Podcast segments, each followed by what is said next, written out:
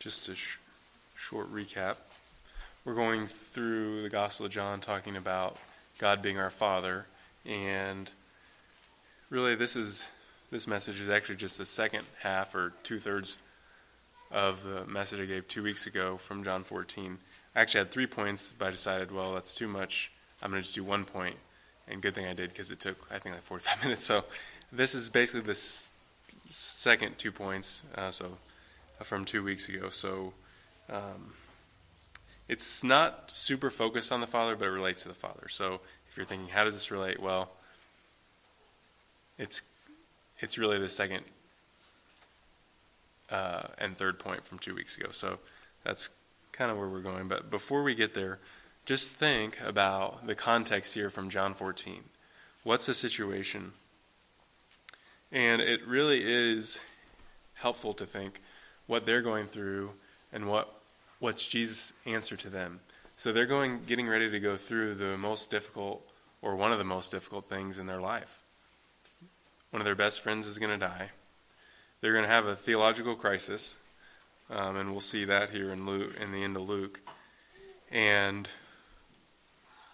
they are just totally their whole life is turned on their head, and it's difficult. Uh, they're they're struggling, and so Jesus is preparing them for that. And it's helpful to think, okay, what does Jesus want us to know when we're in crisis, when we're when everything gets turned upside down, when things don't work out the way we thought, when God didn't do what we thought He would, when a person we love dies, when just everything falls apart.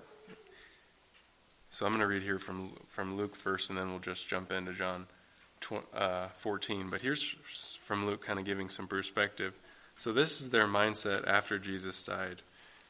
Luke 24, uh, Jesus meets them on the road. They don't know it's Jesus.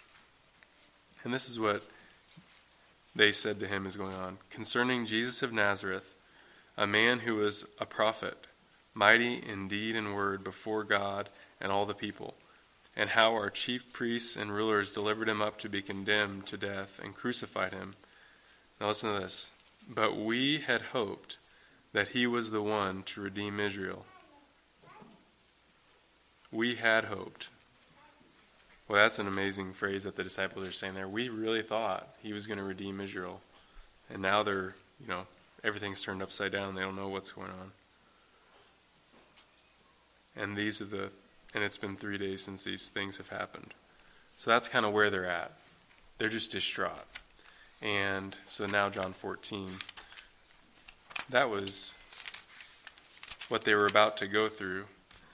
But how did Jesus prepare them?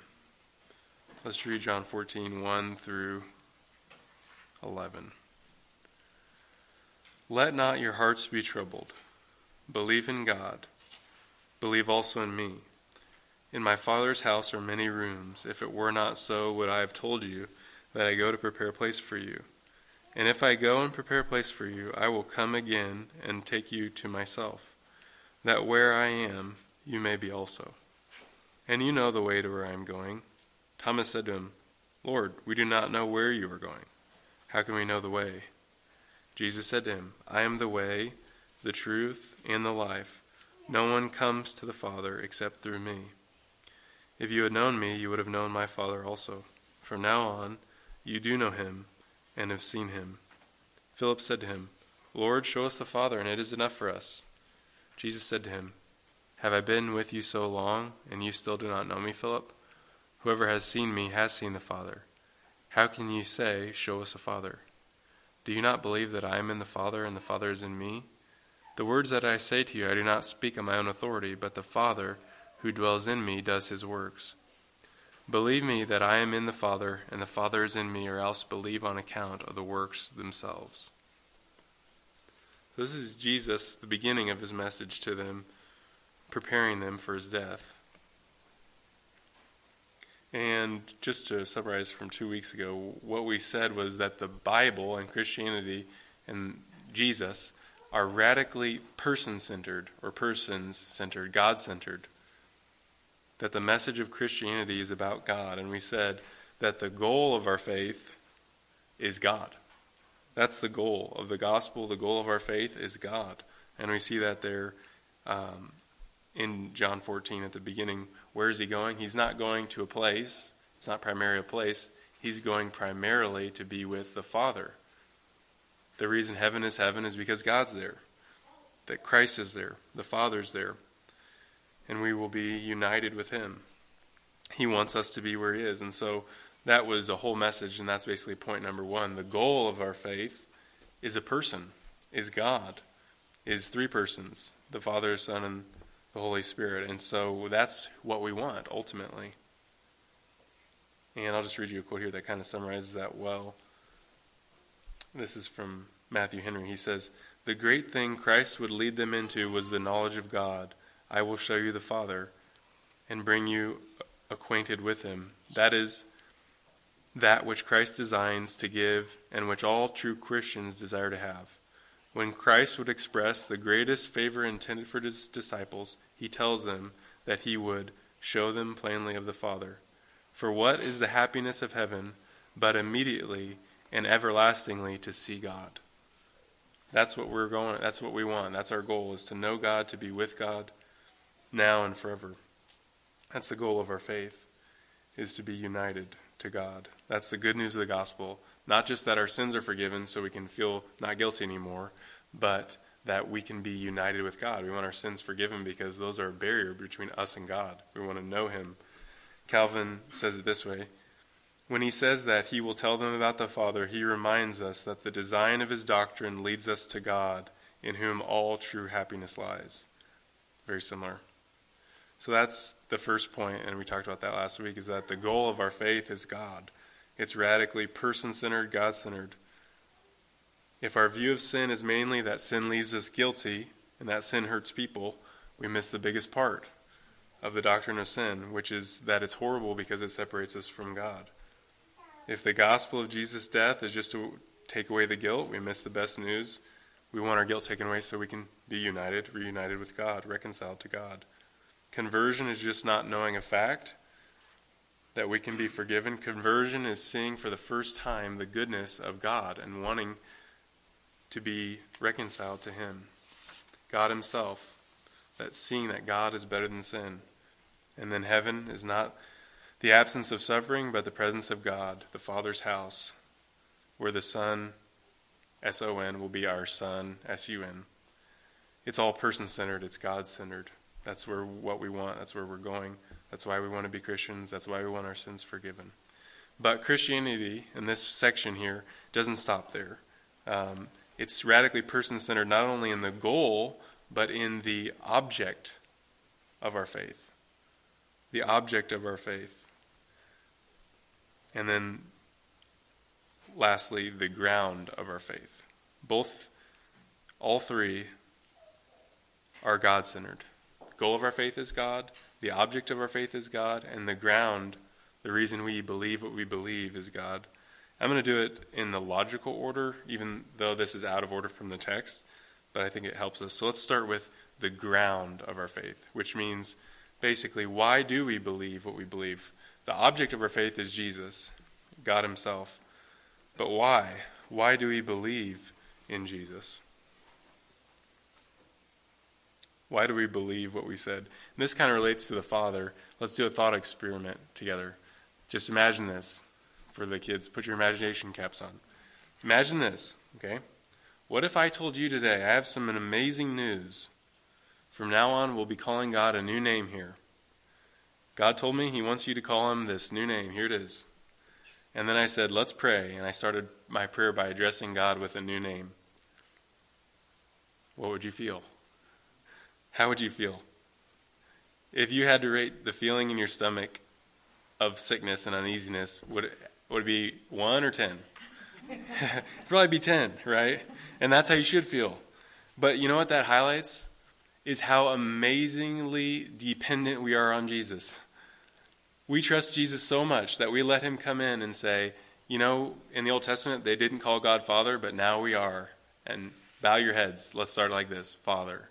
That's amazing, right?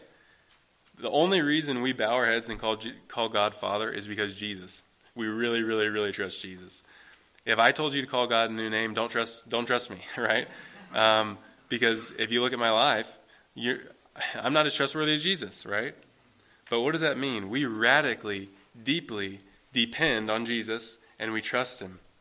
It's amazing. It really is. And, and not only that, you know, think about that. He took, you could see hints of God being the Trinity in the Old Testament, but you couldn't see it clearly, right?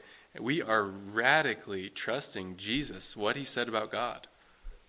It really radically shaped our view of the Old Testament, of God's nature. It's amazing. We really, really trust Him. And that's basically what Jesus says here is the ground of our faith. It's, it's Him. It's Jesus. It's His life. Look here at the end of the passage uh, in John 14. Starting verse, just the last two verses, 10 and 11 that we read. Do you not believe that I am in the Father and the Father is in me? The words that I say to you, I do not speak on my own authority, but the Father who dwells in me does his works. Believe me that I am in the Father and the Father is in me, or else believe on account the on account of the works themselves. The reason we believe in Jesus, the reason we believe God is our Father is because of the life of Jesus, the life and teaching of Jesus. And we actually already covered this as the ground of our faith earlier in another message because Jesus actually did this exact same thing back in John 5 when he says, If I don't do the works that the Father's doing, uh, works of the Father, don't believe me. But if I do them, they believe me. And so we actually had already talked about this the evidence why we believe in Jesus. And back in John 5, just to summarize what we had already talked about, it's John the Baptist uh, Jesus brings out that John the Baptist testified of Jesus. We believe Jesus, the life of Jesus, because of the Father's testimony multiple times, but whenever he was being baptized, a voice said, This is my beloved Son. Um, the Father also um, spoke apparently to John the Baptist, and he said that uh, God told me if whoever you see the Spirit descend on, that's him. That's that's the one, and that was Jesus. We also believe because of the works Jesus did, the scriptures, because of the scriptures testifying and prophesying about Jesus. Isaiah 53, we've talked about that, how amazing that is, how a prophecy of Jesus' death and how specific, how amazing. Jesus' character. Jesus' love and Jesus' resurrection all reasons that we look at the life of Jesus and we believe in him. Let's just think about those for a second. It really is. If you're a Christian, why do you believe what you believe? The answer really is Jesus. You can't say, I'm a Christian. I really am convinced by the evidence that the Bible is the Word of God from all the prophecies, but I'm not so sure about Jesus. That's not, there's no one like that. That's a Christian, right? You're convinced by the life of Jesus because that's what you're really trusting and he is convincing. Uh, it, he's amazing. You read, and the glory of God comes through in the face of Jesus. Think about this. What person do you know who had one day left to live, and what they would want to do is spend it with the person they knew was going to betray them and wash their feet? That's glorious. That's amazing. That's what Jesus decided to do on his last day. That's awesome. That's loving. That's an amazing love. Imagine the smartest person you know. They know all the answers. And the smartest people try to trick them. What would their response be? Jesus, while they were mocking and taunting him, even though he knew all the answers, he kept silent. That's different than men, isn't it? You know, you know a lot of men that that's their response. Like, People are mocking me, taunting me. I know the I know all the answers to make them be quiet and make them look stupid. Ah, that's okay. I'm not going to say anything. I'll just I'll just close my mouth. I already tried to answer them and they weren't going to listen. That's that's glory. That's amazing. And even think about the knowledge, right? I mean, think about all the religious elite. Remember, they would ask him Jesus, and then there's that verse in Matthew 22, 46 is, is a specific verse, but basically they're trying to trick him, and they're coming up with all these questions, hypothetical questions, and then it comes to the point where it says they decided they were not going to ask him any more questions. all the smartest people trying to trick him, and then they decided, nope, we can't trick him. We better stop asking him questions. That's amazing. Oh, like we already said, is love. You just read the Gospels and you see the love of Jesus, and it just glows off the page. It's, it's amazing. We could talk about it the whole time. Just the love of Jesus. Towards the disciples, towards the people who tried to trick him, towards the people who were trying to kill him, towards the people mocking him while he was dying. You know, Father, forgive them, for they know not what they do. That's amazing. That is an amazing statement, isn't it? Could you come up with that? That I couldn't come up. With, You know what I mean? Write a story like that? No. Jesus is better, more wonderful, more glorious than any person we've ever met, any book we've ever read. And like we talked about last week, the resurrection. What a proof of the of Jesus' divinity, of his reality of who he is, the resurrection. Not many people say, hey, you know what? I'm going to die, but I have the power to raise myself from the dead, and that's going to happen pretty soon. No one, right? Just Jesus, only God. That's what Romans 1 4 says that his resurrection de- declared him to be the Son of God in power by his resurrection. He's declared to be the Son of God in power by his resurrection. That's awesome. The resurrection is powerful. Testimony. Listen to this and, and let, see if this sounds familiar. This is actually from Spurgeon. Spurgeon tells the story of a person. He was a lawyer, he was an anti Christian writer, and he sat down to write an attack on the resurrection. So he gathered evidence and he became a Christian. and he wrote a book about all that called Observations on the Resurrection of Christ. The guy's name was Gilbert West, and he was he was an atheist, anti-theist, or however you want to say it. That sure sounds like something that happened just in our lifetime, doesn't it? Like Lee Strobel, you guys have heard of that book, uh, The Case for Christ. Probably hundred years from now, there's going to be another book. It's going to be the exact same thing. Somebody sits down to disprove Christianity, looks at the resurrection, and is like, "Wow, I'm going to become a Christian. And then they write a book. The fact that that's ex- almost exactly the same as that book, The Case for Christ, that's pretty amazing. Gilbert West, Observations on the Resurrection of Christ, bestseller back in the 1800s. The life of Jesus is compelling. And that's really what Jesus says here. If you don't believe, what's the answer to unbelief? If you don't believe, just look at my life. That's actually pretty amazing that that's the ground of our faith right? Like, why do we believe? We, we believe because of the life of Jesus. What's, what did Jesus want them to know before he left? When everything gets shaken up, when you start doubting everything, when I, die, when I die, what do I want you to know? Believe in God. Believe in me. I'm going to prepare a place for you. I'm the way, the truth, and the life. And if you don't believe me, just look at the works and believe them. That's pretty amazing. And you know, one reason I think it's so amazing is so simple. The simplest person can do what Jesus said here. Right? We call this in some ways like apologetics, right? Why do you believe what you believe? How do you explain it to people? Be ready to give an answer for those who give an account. Or uh, be ready to give an answer to those who ask you about the hope within you. I'm kind of messing that up a little bit, but you get the idea. Boy, what if Jesus, when he was telling us, here's why you believe what you believe, and I, got, I brought a book, which actually, I don't dislike this book, but I'm going to use it just um, because I, it highlights the amazing and glory of Jesus. It's, uh, it's about presuppositional apologetics, which basically is kind of, if you know what it is, you, great. If you don't, it's very complicated. and there's a lot of stuff, like a list of fallacies that you don't believe, and all this stuff. You know what? G- the Jesus apologetic is look at my life. anybody can say that. Anybody can do it, and anybody can understand it. Aren't you glad that the Bible is simple? that the main things are the plain things?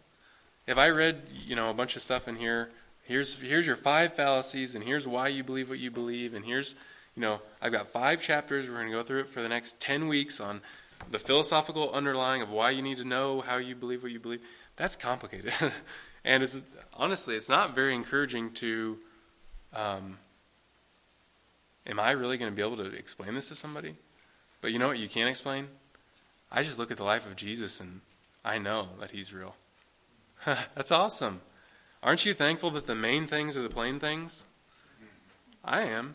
It makes it easy. And by the way, kind of not, if you're familiar with presuppositional apologetics, the next like 30 seconds is for you. Otherwise, you can zone out. But interestingly, uh, relates to this, but interestingly, Jesus does one thing that they say you're not supposed to do in this passage. So he uh, he says um, basically, if I don't, um, he he steps off what he knows to be true and says, even if even if I don't if I don't do the works and the Father don't believe me, he just says that in John five, and then here he says, just look at the works um, and believe them. So, anyways, not good when Jesus does the thing you say you're not supposed to do. So, um, but all that is to say, it's easier when it's simple. I'm thankful that it is. What Jesus said is much more simple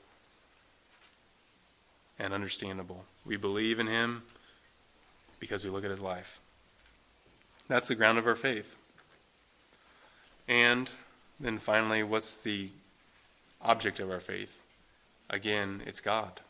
God is the goal, God is the ground, and God is the, is the object. We believe what we believe because we've seen the life of Jesus. What do we believe? We believe in Jesus. He says, I'm the way, the truth, and the life. No one comes to the Father except through me. Very simple.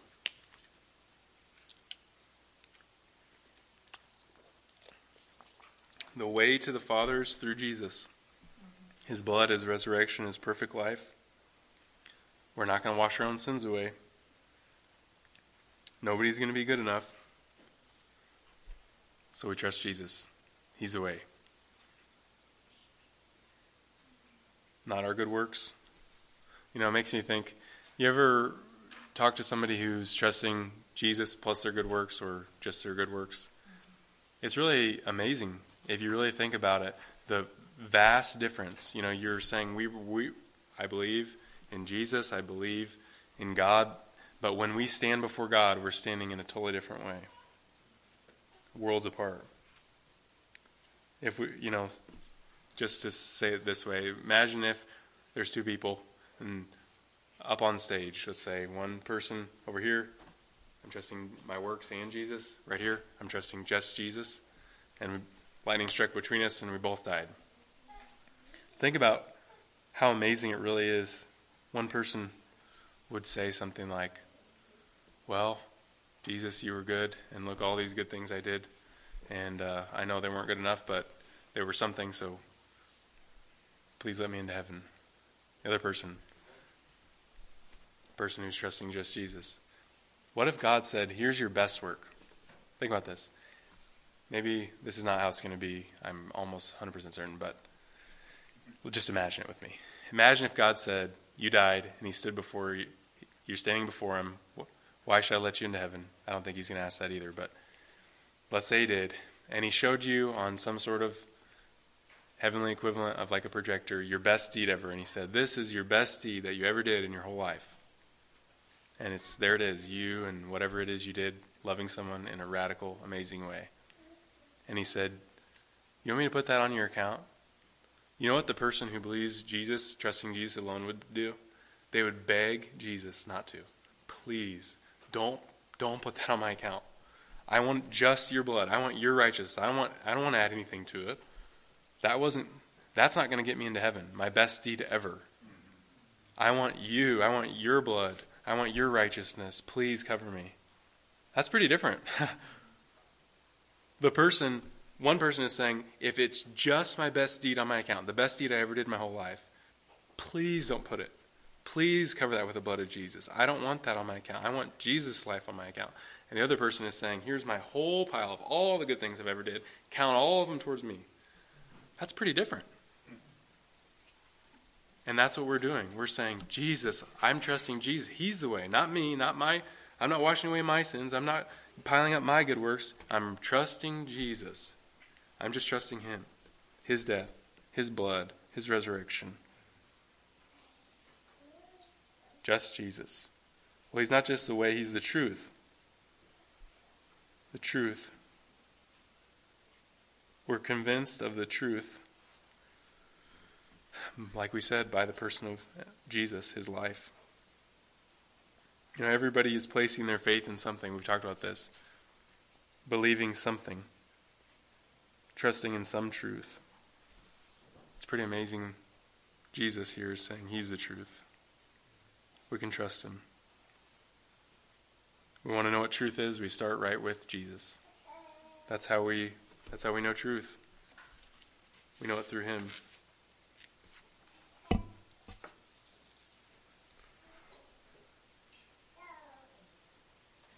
And He's not only the way, He's not only the truth, He's the life.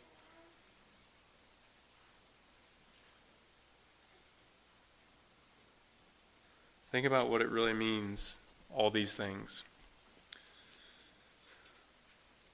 If we really believe what Jesus said, that He's the way, the truth, and the life, that He's God in the flesh, we really just believed Him. So think about, again, the disciples. They're in crisis. Jesus, their you know mentor, has just died. Even the things how they thought it was to be, it's all shaken up. And here's what here's the three things Jesus wants to remind them here. God is the goal, God is the object, and God is the ground of your faith. Jesus.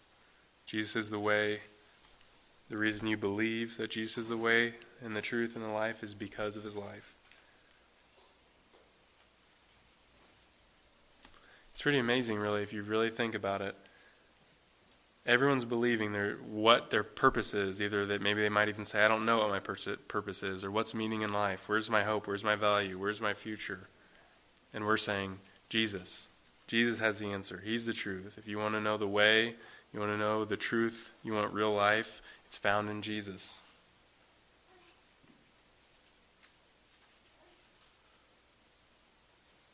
Think about the big difference this would make. Remember, we talked, I think we've said this almost exactly before. Imagine someone believed they aren't valuable, they aren't worthwhile, there's no hope, life has no meaning, their actions don't really matter. Imagine that person. Man, that's hard. Imagine if that person believed Jesus. Imagine that the person believed they are valuable because Jesus died for them that there is meaning in life, and Jesus came to show them the way into that. That He's the life, that He's what real, He's the goal, He's where real meaning is found. That there is hope in Him, in His death. That there is a future. It's to go and be with the Father, be with Christ. Worlds apart. The difference, where you're believing, what you're believing. Spurgeon tells a good story to kind of summarize all this. When you're in crisis, when something difficult's going on, where do what do we go back to? Faith. Faith in God. Why? Because we're convinced by the life of Jesus that he's the way, the truth, and the life, and our goal is God himself. We could just say God, God, God, right? God is our, is our goal. God is our where our faith is, and God is the reason that we even believe what we believe. Spurgeon tells this story.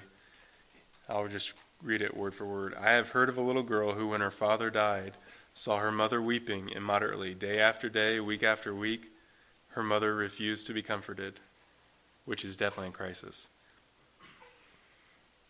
The little girl stepped up to her mother and, putting her little hand inside her mother's hand, looked up to her face and said, Mom, is God dead? Is God dead, Mom? And her mother thought, Surely no.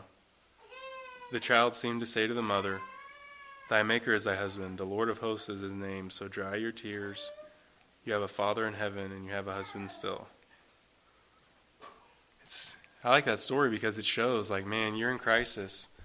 Your your whole world is shaken. Where's your hope at? The little girl basically reminded the mom, we still got God. There's still hope. It's okay to cry. I don't think that's what Spurgeon was saying, that it's not okay to cry, but I think what he was saying is there's a point where we dry our tears and we live our life. Why? Because we've got God. We've got hope in Him. We still have a Father. We still have a way. We still have the truth. We still have the life. And we know it's true because of the life of Jesus. Now let's just apply this. Okay, so a lot of this is review, and we've actually talked about a lot of this before. But why is this important? Because what we're basically saying here is here's the foundation of your faith, right? Like, let's just say it's like this. You know, it's like this around me. What am I standing on when things get difficult, whenever a crisis happens, whenever my life falls apart, whenever even I have maybe, in this case, the disciples had kind of a theological crisis. Like, well, where we thought God was going to do this and he didn't, so like, I don't even know what to believe now. We thought he was the Redeemer of Israel, but now we're not sure. Where do you go when you're in crisis, in any type of crisis? Maybe it's circumstantial, maybe it's existential, you know, what you're thinking, um, ideological. Where do we go? Well, we go back to the foundation, right? Who is God? Where we're going is to be with God, and how do we get there? Through Jesus. And why do we believe it? Because of the life of Jesus. Very simple. The goal, the ground, and the object of our faith are God Himself. Now, what is so dangerous about stepping off that foundation? It gives us stability in crisis. We don't want to step off of it. We don't want um, to move away from any of those. We talked about it, you know, last week, just briefly, two weeks ago. If you move away just a little bit, you get your foot off and you think, maybe my goal's not God, maybe it's comfort. Then you know what happens when your comfort gets taken out from under your feet? You're off, you're shaken, you're, you're not standing on firm ground anymore, and you think, whoa, what's going on here? I thought comfort was my, was my goal, and God's not giving me comfort. Well, God, our goal isn't comfort, it's God Himself. And if we're standing, realizing that, we're, we're sure footed. It may be difficult, but we're still, we might be falling on the ground, but we're still on, on solid ground. And we talked about that quite a bit, so I won't go too much into that. But think about this why do we believe what we believe? Now that's, that's a big question. It's actually a pretty deep question. Why do you believe what you believe? How do you know what you know? And Jesus is saying, at the root of all of it, the real simple answer is the life of Jesus. We know because the life of Jesus convinced us. It's shaky. If you start putting other things on really the root and the reason you believe what you believe, it becomes shaky ground. I'll tell you a couple of stories that kind of give an example of that.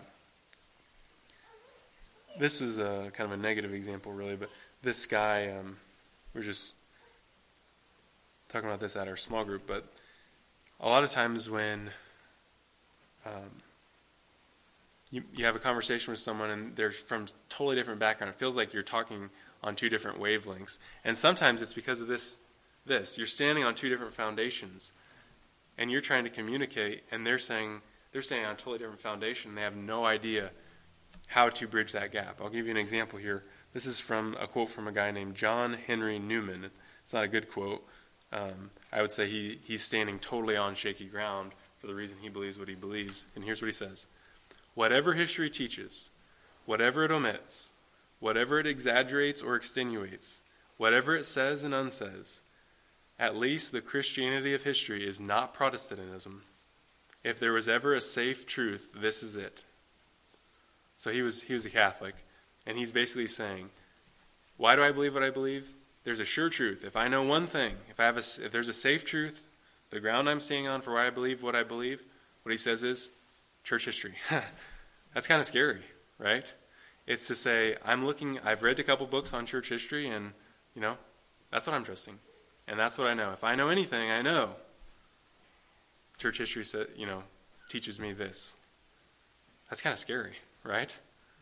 I mean, the reality is, is you might just read a different history, church history book and be convinced the other direction.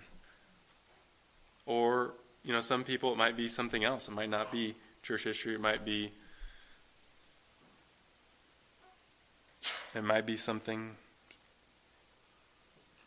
something like philosophical coherency or something like that. That's very up in the air.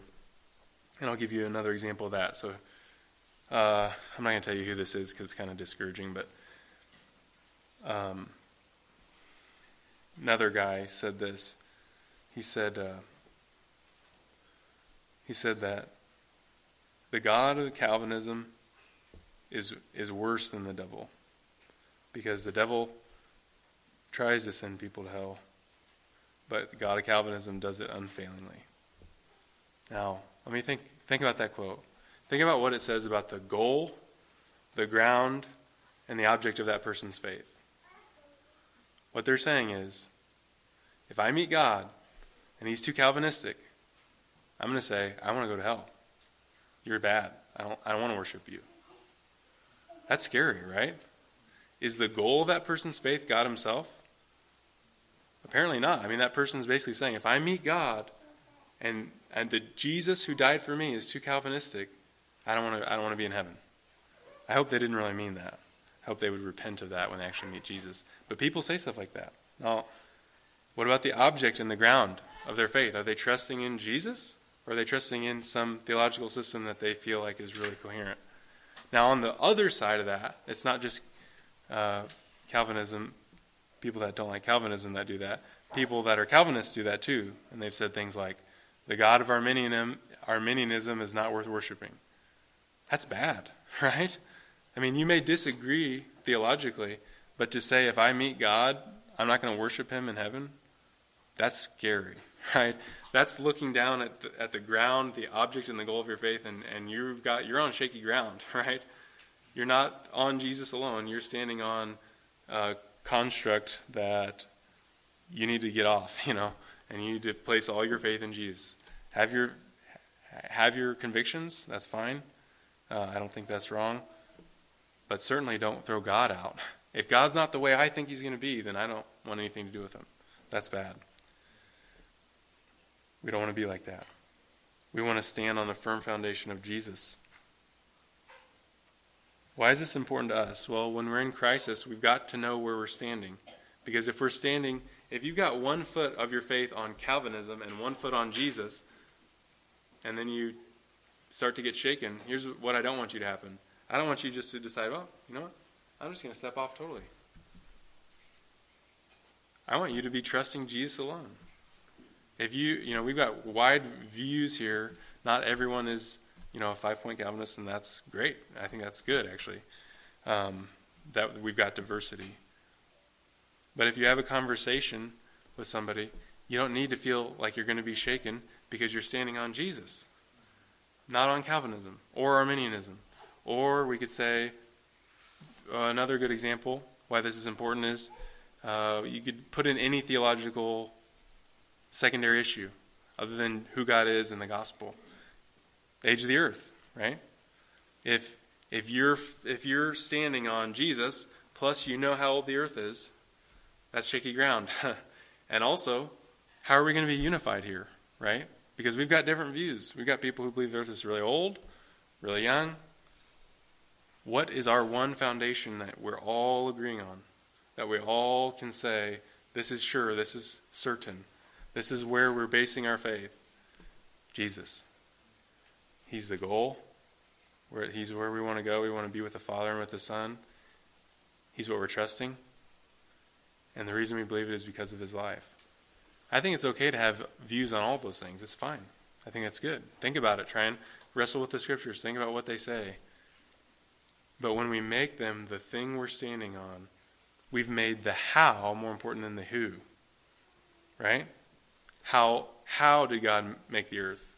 That's not more important than who made the earth. How is God going to save each Christian? That's less important than who does it, Jesus. And really, you can see that in, in the Bible, right? People step off the who, right? That's the whole point of this whole sermon is that the Christianity is person centered. It's God centered. That's who we're standing on, is God. If we start to step off and make a how one of our foundational things that we're trusting in, we can miss God. We can miss the who. And you can see that here in the Gospels, right? Even the disciples, they started to put their one foot on the how. How is the Messiah going to come? Well, he's going to come like this. He's not going to come in weakness and die. And when they had that foot on that, they were so certain that they remember Peter rebuked Jesus for it basically when he said he was going to die. Then when Jesus, lo and behold, did die, they're shaken. Why? Because they were standing on, they were certain how God would do it, rather than who they were trusting in. You can, the Pharisees did it, right? The same exact kind of thing. Uh, they had one foot on how the Messiah was going to look. The Messiah is not going to come from Nazareth. The Messiah is not going to, uh, you know, do this and do that. And so they rejected the who because they were leaning on the how. They had their foot, and that was their ground. They were willing to give up the who because they were certain on the how. And we don't want to do that. We, don't, we want it to be our hope, our trust, our goal, the ground of our faith is Jesus. And it's important because you're going to go through a crisis. I'm going to go through a crisis circumstantially something's going to happen. Things happen in our lives, surprising things. It's very important to ha- be really, really clear. Look down at where your feet are and know, I believe what I believe because I'm standing on what? On what is it? And to know with very, with very clear, concise certainty, it's Jesus, it's God, it's who He was, it's His life, His death, and His resurrection. It's important for your for your life. It's important for our unity. It's important when we talk to our kids, right? I was just thinking about this today. What is it that I want to get across to my kids? I hope that I'm not getting across that if they, you know, if they take some position on on a secondary theological issue that that's the end of the world. I don't want to, I don't want I don't want that to happen. There's many people who I've, you know, you've heard stories like that, people who've grown up in a Christian home and then they re, they end, they end up rejecting it. And you talk to them, and what they say is nothing about Jesus. it's like I grew up in a Christian home, and my parents said, you know, this, and it's like, well, that has nothing to do with the central message of Christianity. You know, it could be, you know, a lot of times I hear it's, you know, the age of the earth, or um, sometimes it could be Calvinism, you know, things like that. But the reality is, we don't want to communicate to our kids. If you grew up and you're trusting Jesus and Him alone, but you're an Arminian, I'm going to be disappointed, or something like that, or you're not a Christian. I want to be communicating the very clear truth that I, I would be thrilled to have a child that's trusting Jesus. They love Him. They want to go be with Him. They want to know Him. They want to be with the Father. And if they're cessationists or not, or if they're more Arminianistic or more Calvinistic, if they are more congregational church government or elder, I, that's all secondary. I just want them to trust Jesus. Does that make sense? Important, important for our church, important for us, and I'm thankful that it's Aren't you thankful? Let's just praise God for a second before we close. Praise God that it's simple. praise God you don't have to have it all figured out. The basic things are the main things, and you can understand them totally. That Jesus is who he said he was, that we can trust him, and he'll cover our, sins with his blood, and that we can be with him. That's amazing. I'm thankful it's, I'm thankful it's simple. Let's be united on that. And let's remember that when we move through difficult times in our life. I think I've said this before, but it's worth saying again. I can't remember who said this, but you want to you want to practice in the light what you're going to lean on in the dark. I think something like that, or you want to repeat to yourself in the light what you want to remember in the dark. It's the basic things who God is, who we're trusting, and where we're going. And so we can lean on that. Let's pray together. Father, we just look to you. We do ask that you'd help us. Help us to just um, lean on you alone, trust you. Thank you that you've given us uh, your word. Thank you that your life was so well recorded in the Gospels that we can read it and know you know what you're like through it. I do pray if there's any, um, if there has been anything where we've communicated something else, um, is made something bigger than it should be to our kids or uh, friends or anything. I just pray that you'd forgive us and help us. I pray, I'm sure there's people even right now going through difficult times, and I just pray that you'd encourage their hearts in, in you and in knowing the main things, having a sure foundation. We just hand that to you, God. We know you're able. We love you. We're thankful for you. Amen. We're dismissed.